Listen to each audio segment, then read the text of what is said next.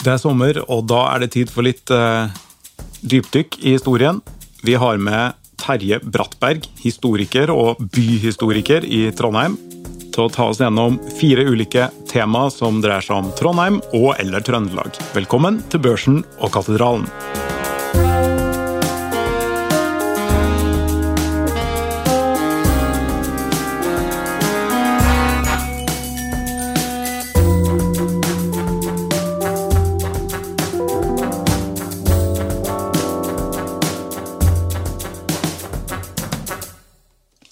Terje Brattberg, historiker. I dag så skal vi snakke om skeiv historie i Trøndelag. Ja. ja. Eh, hva er det som skiller skeiv historie i Trondheim og Trøndelag fra resten av landet? egentlig? Er det noe? Det er ikke så veldig mye, kanskje, men eh, det er jo helt klart at eh, homser bestandig har dratt til byen. Ja. Det å, det å være homo i småbygdene tror jeg er en blanda fornøyelse den dag i dag. Mm. Men byen har jo alltid vært som det står i de gamle lovene, at byluft gjør fri. og det har han jo gjort innafor homsemiljøene også. Og det var jo streng lovgivning i gamle dager mot å beskylde en mann for å være arger. Og en arger mann, det var han som lot seg benyttes på det vis som kvinner blir benyttet. Ah. Det var ikke noe skam med å være den aktive, penetrerende part.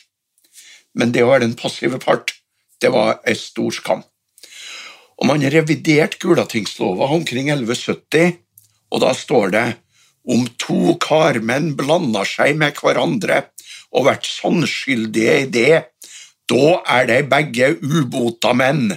Men om de nektar, og det likevel går ord om det i bygda, da skal de nekta med jarnbyrd.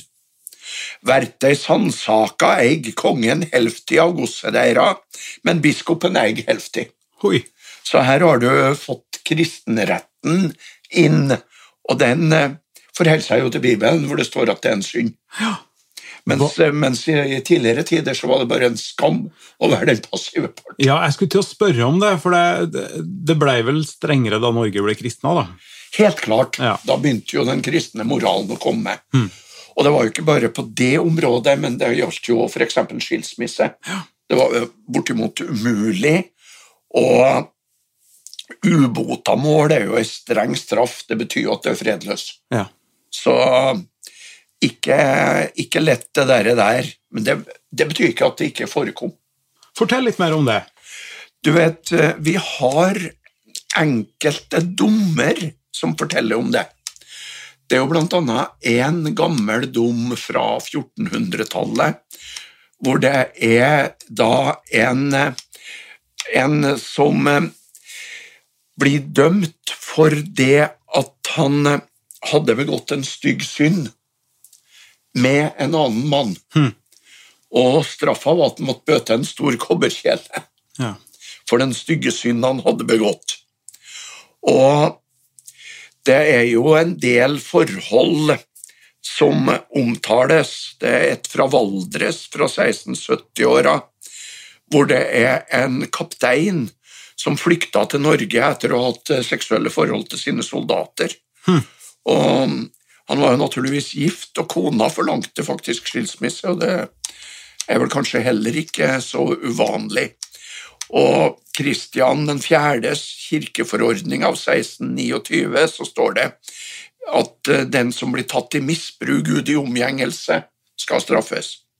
Og så var det jo av og til at man dømte etter Moseloven, og da skulle du miste din hals. Hmm. Kriminalloven av 1842, da, den uh, skriver at uh, omgjengelse som er imot naturen, er straffarbeid i femte grad, dvs. Si 25 år. Og det var mildere enn det som var vanlig tidligere. Da sto det bål og brann, sjøl om det vanligvis ikke ble gjennomført. Ja. Og i 1856 så er det en mann som blir dømt i Høyesterett for forførelse av ungdommen. I Høyesterett. Ja.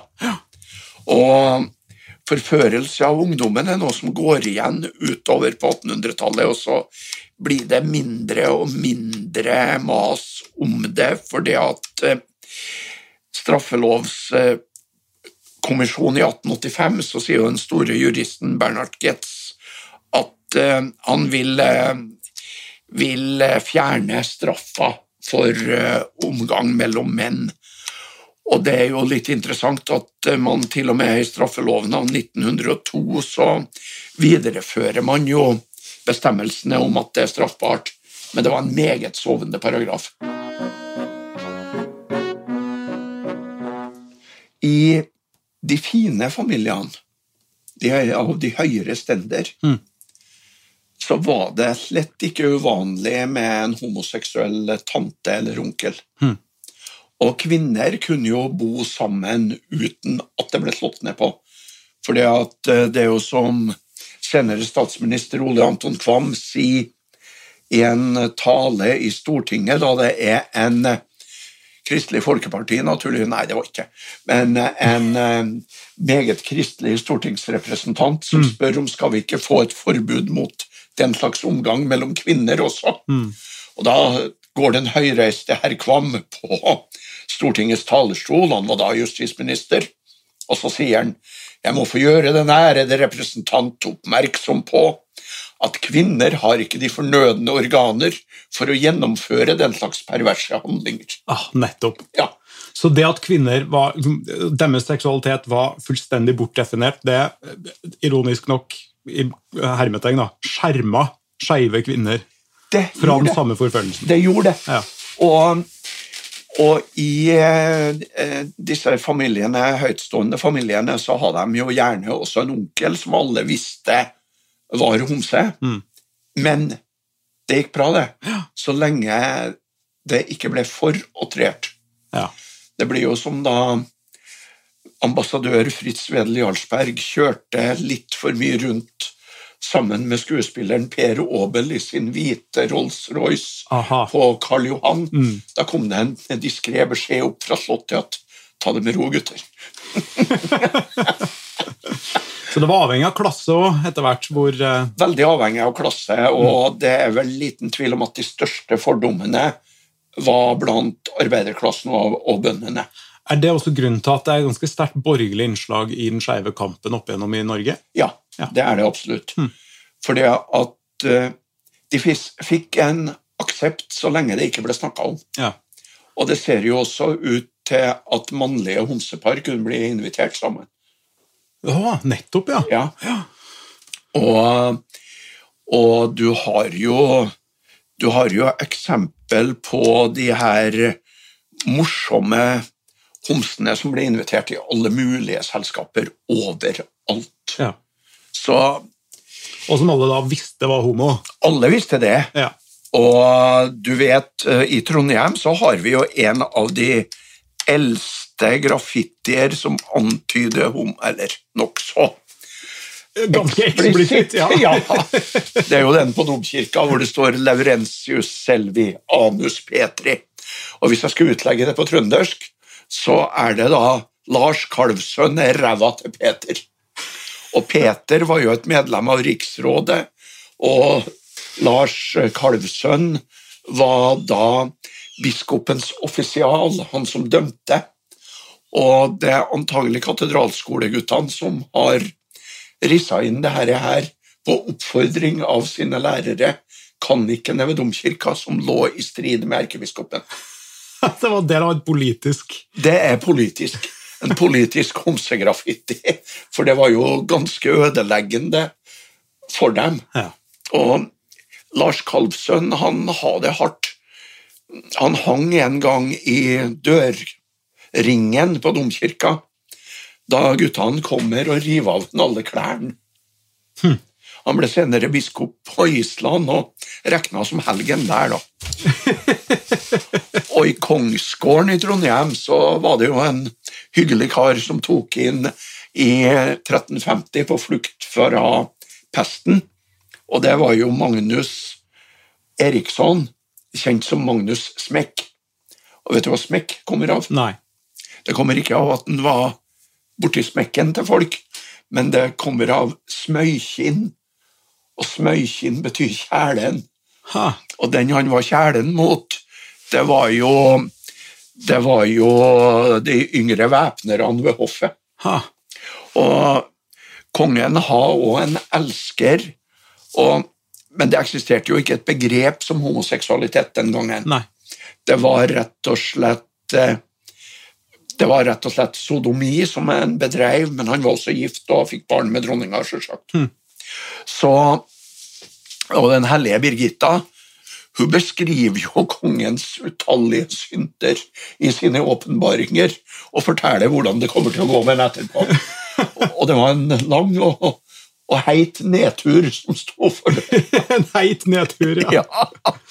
Men jeg får litt inntrykk av, fordi det er ganske godt etablert at uh, det aldri har vært særlig akseptert noe sted i Norge å være skeiv.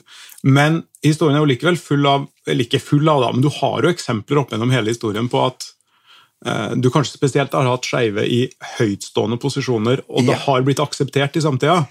Litt det. som du beskrev, litt sånn stilltiende, eller Ja, stilltiende, veldig stilltiende ofte. Ja. Det, skandale var jo det man ville unngå. Ja.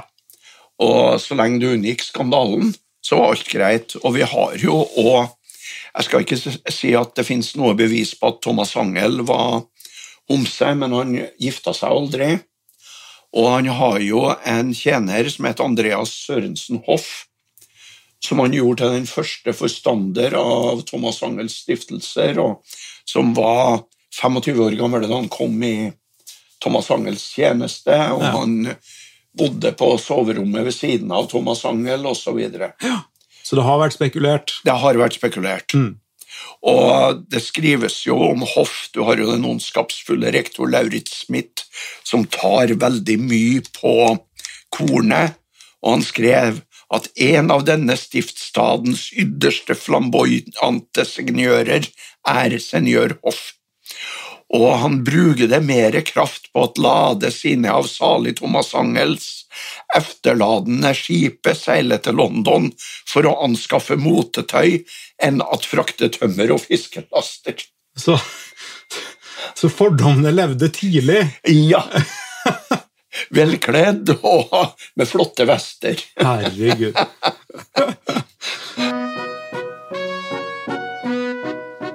Og du har jo da kong Karl Johan kommer til byen òg, og ingen har beskyldt Karl Johan for noe annet enn å ha hatt et forhold til dronning Desideria. Men da driver han og kysser så mye på biskop Bugge at biskopen frykter det for sin tuktighet. Var det noen som helst fra lavere samfunnslag som vi kjenner til, som var homo? Ja, det har vært noen rettssaker hvor, var, hvor de ble dømt for sodomi. Ja, men, ingen som har, ja, men det er kilden. Det er kilden. Ja, altså Vi kjenner ikke til tilfeller der man har kommet seg greit gjennom det. Dessverre så kjenner oppdaget. vi ingenting til det. Nei. Fordi at, eh, men det er jo typisk. Ja. Det er jo de høyere stender vi har kilder på. Mm. Og for de lavere stender, og jeg sier helt bevisst stender og ikke klosser, for det var jo ikke det, Noe historisk eh, eh, ja, korrekt. Ja. ja, at eh, vi kjenner dem i hovedsak når de kommer i konflikt med loven. Og det gjorde jo det her.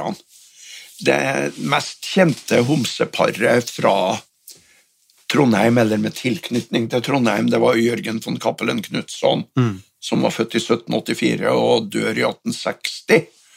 Han har en skotsk elsker som heter Alexander Bailey, og de var jo gode venner av lord Byron, Hmm. som jo eh, antagelig stilte i kombiklassen, eller skal vi si at han var omnioseksuell. og han var sammen, Jørgen var sammen med sine to brødre, da, arving til byens største handelshus. Men han var yngst og slapp å drive forretning. Hmm. Og det han levde på, det var jo en feit sjekk før jul fra den broren som måtte være igjen i Trondheim og drive handelshus. og han reiste da ut i 1804, og da var han jo 20 år, for å kjøpe porselen til familien i Kina. Ja. Så vender han tilbake til Europa og slår seg ned i London og deltok ivrig i selskapslivet. Så han fikk tilnavnet Knutson the Norwegian. Knutson the Norwegian. Yes. Og i 1806, så under en reise til Vest-India, så forliser skipet utenfor kysten av Skottland, og han lå og dreiv på vrakgods i tre dager før han ble redda av et britisk orlogsskip. Og det, den her er nokså interessant. Og offiseren som tok seg av lille Jørgen, det var da Alexander Bailey. Og etter det så forlot de to aldri hverandre. Hæ. Han kunne vel trenge litt oppvarming etter tida i sjøen. Så de blei fast følge etter De den ble blei fast følge. Og Bailey var jo en rik skotsk godseiersønn som arva store godser. Og, og Jørgen han har jo den feite sjekken fra handelshuset Knutson og co. ja. Og heldigvis, for han døde jo i 1860. For i 1875 så konka jo handelshuset i den store konkursbølga. Mm. Og da hadde det vært vanskelig å leve det herlige livet de levde. da. De brukte tida på å flytte mellom bygården i Kjøpmannsgata, lystgården på Lillegården, slottet til Alexander i Skottland, leilighet i London, leilighet i Paris, leilighet i Roma, og ikke mindre enn et palass i Napoli. Så de guttene her har det veldig bra. Og det sies jo at i Napoli spesielt så var det mange muligheter for å leve ut sine lyster. Det er interessant. Var, var det opp gjennom åra strengere og vanskeligere å være skeiv i Norge enn på kontinentet? Ja, Ja. det var vanskeligere i protestantiske land enn det var i katolske. Og det er der skillet går. Ja, og det, der har du skillet. Det er det, det er det store religiøse skillet som splitter Europa på alle måter. Mm. Fordi at eh, lovgivninga i sør, den var omtrentlig når det gjaldt det spørsmålet her. Så når du ikke får den der protestantiske fusjonen mellom politikk og kirke, så får du heller ikke de veldig strenge straffene for ting som Bibelen omtaler som synd. Nei, du gjør ikke det. Nei. Og de blir jo sentrale eh, kulturpersonligheter og bygger opp en fantastisk kunstsamling og Norges største sølvsamling. Ja. Og som jo er på Ja, nå snakker du om Bailey og og, og Jørgen von Cappelen Knutson. Ja. Mm. Og de eh, var jo tydelige esteter, og det er jo noe som også har kjennetegna det her overklasseomsa. ja. De har brydd seg om kunst osv., de var jo gode venner av Bertel Thorvaldsen, den store danske billedhuggeren. Og Thorvaldsen og lord Byron og de gutta her, de var jo stadig vekk i Trondheim. Så det er en veldig artig historie. Og Jørgen han dør da under et opphold i Paris, og da dør han i armene til Alexander Bailey. Ja. Og så blir han begravd på Père Lachaise-kirkegården, og like i nærheten av den grava hvor, hvor popsangeren eller artisten Jim Morrison ligger. ja. Så der kan man en dag i dag beskue Jørgen von Cappelen Knutsons storslåtte gravmæle. Men det er jo sånn tidligere kjærlighetshistorie. Den, er den filmatisert noen gang, eller eh, Dessverre ikke. Nei? Og den eh, det, Det høres ut som en skikkelig klassiker. altså. du, det, det livet her er jo et filmmanus i seg sjøl. Ja. Det, er det. Og så har du jo det mer folkelige homselivet i Trondheim, da. Det var jo et berømt pissoar i Ravnkloa. ja, da skal vi litt seinere i tid. Da skal vi litt senere i tid. Ja. Og det, der var det et yrende herreliv, kan du si.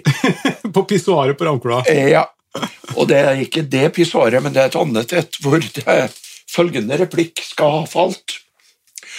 Og det ble overhørt av noen jeg kjenner. Og da var det en eldre herre som lot seg betjenes, og han utbryter da 'Sug for fanden, jeg skal i teatret'. Og du har nesten førstehåndskilde.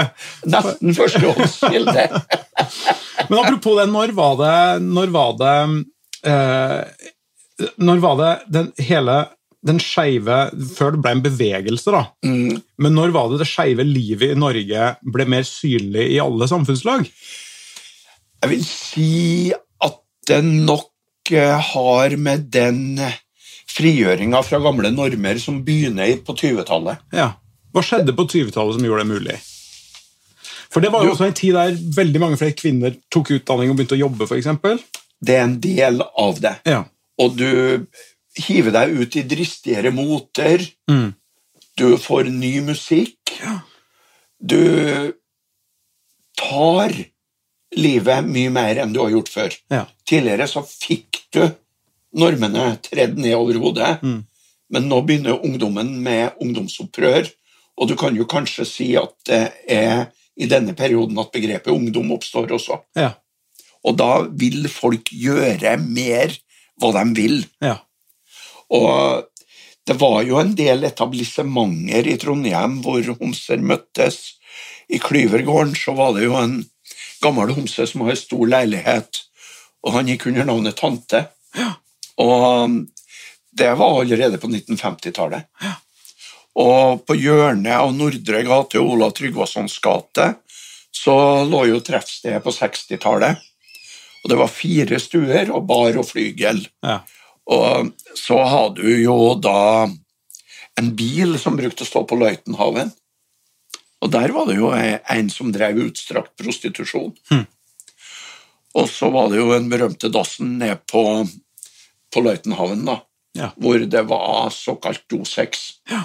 Alt gikk jo an utover på 60-tallet, og iallfall fra 72, hvor forbudet mot eh, mannlig homoseksuell omgang blir oppheva ja. så fikk man en voldsom frigjøringsbevegelse. Mm. Og, som jo ble stoppa da aidsen kom, da. Ja. Eller da hiven kom.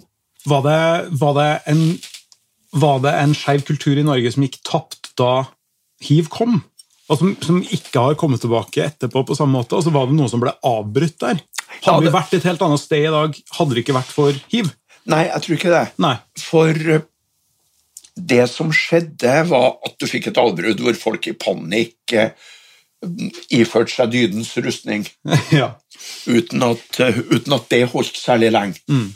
Og så lærte man jo å beskytte seg mot smitte, Mm. Og da var det jo veldig mye tilbake i nærheten av sånn som det har vært da det starta opp, tror jeg. Ja. Men det var jo som Kim Frille en gang sa, at eh, ja, det kan jo bli litt mye homsebomseri også.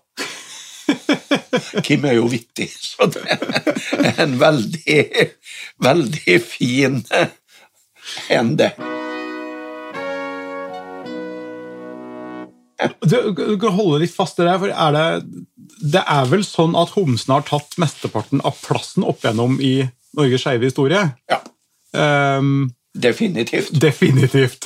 Ok, fordommer mot lesber òg, for all del. Ja, Også blant homser. Ja, det, det stemmer. Ja. Var lesbiske åpne tidligere enn enn menn i det norske samfunnet? Fordi, nei. Så sjøl om de ikke risikerte like streng forfølgelse eller straff, så var det like eh, assosiert med skam eller moralske normer, sosiale normer. Altså. Ja. Du, du brøt med normene, Ja. og det koster alltid å bryte med normene. Ja. Og det var nok veldig mange stygge episoder mot lesbiske i, i perioder. Men det, det er jo symptomatisk at den fremste, eller iallfall mest kjente, homseforkjemperen i Norge var Kim Friele. Ja. Og det er ikke tilfeldig heller, kanskje? Ikke, ikke tilfeldig, og hun er jo ikke tilfeldig klassemessig heller. Hun Nei. er jo skipsrederdatter og gift med en Friele, ikke sant? Ja. Når slutta politiet å gripe inn? Du kan si at eh, fra 1960-tallet så var det veldig sjelden at de grep inn. Ja. Men de, inntil da Så hendte det at de slo ned på operert oppførsel. Ok. Ja. Men de oppsøkte ikke liksom, leilighetene og utestedene I alle fall ikke leilighetene. Nei. Men de hadde nok av og til spanere på utestedene. Ja. Men det som foregikk privat i leilighetene, det har man en litt sympatisk tradisjon i Norge med at det, det ikke myndighetene seg med. Nei. Og det virker jo veldig riktig. Var det uh, under kampen for å fjerne forbudet i Norge, mm. som endte med seier i 1972, um, var det sånn at det ble mobilisert mer i ganske liberale og røde Trondheim enn f.eks. i Kim Frieles hjemby i Bergen? Eller var det med sånn byene var ganske lik? Jeg vil ikke påstå at det var så stor forskjell mellom de store byene. Nei. Småbyene var nok eh, langt mer prega av en, det som oppfatta seg i alle fall som en fordomsfull majoritet. Ja. Men eh, de store byene det gikk nokså parallelt. Ja. Og det har vært veldig interessant hvis noen kunne ha forska ordentlig på hva som skjedde. Og nå driver jo folk og prøver på det, da. Mm. Og all den motstanden som homsebevegelsen møtte, den ble jo etter hvert bare tannløs og beit seg sjøl i hallen, altså. Ja. Så jeg vil ikke si at uh, at den kampen for mange har vært så vanskelig sjøl, men for noen har vært det.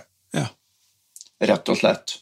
Og du vet eh, Trondheim var jo byen hvor alle dro, og det, folk fra bygdene, og folk fra Nord-Norge, ikke minst. Hmm. Hvis de ikke dro til Oslo, så dro de hit. Ja. Mens bergenserne på det området her, som alle andre, veldig ofte har hatt sitt eget system. Terje Brattberg, tusen takk for denne historietimen. Bare hyggelig.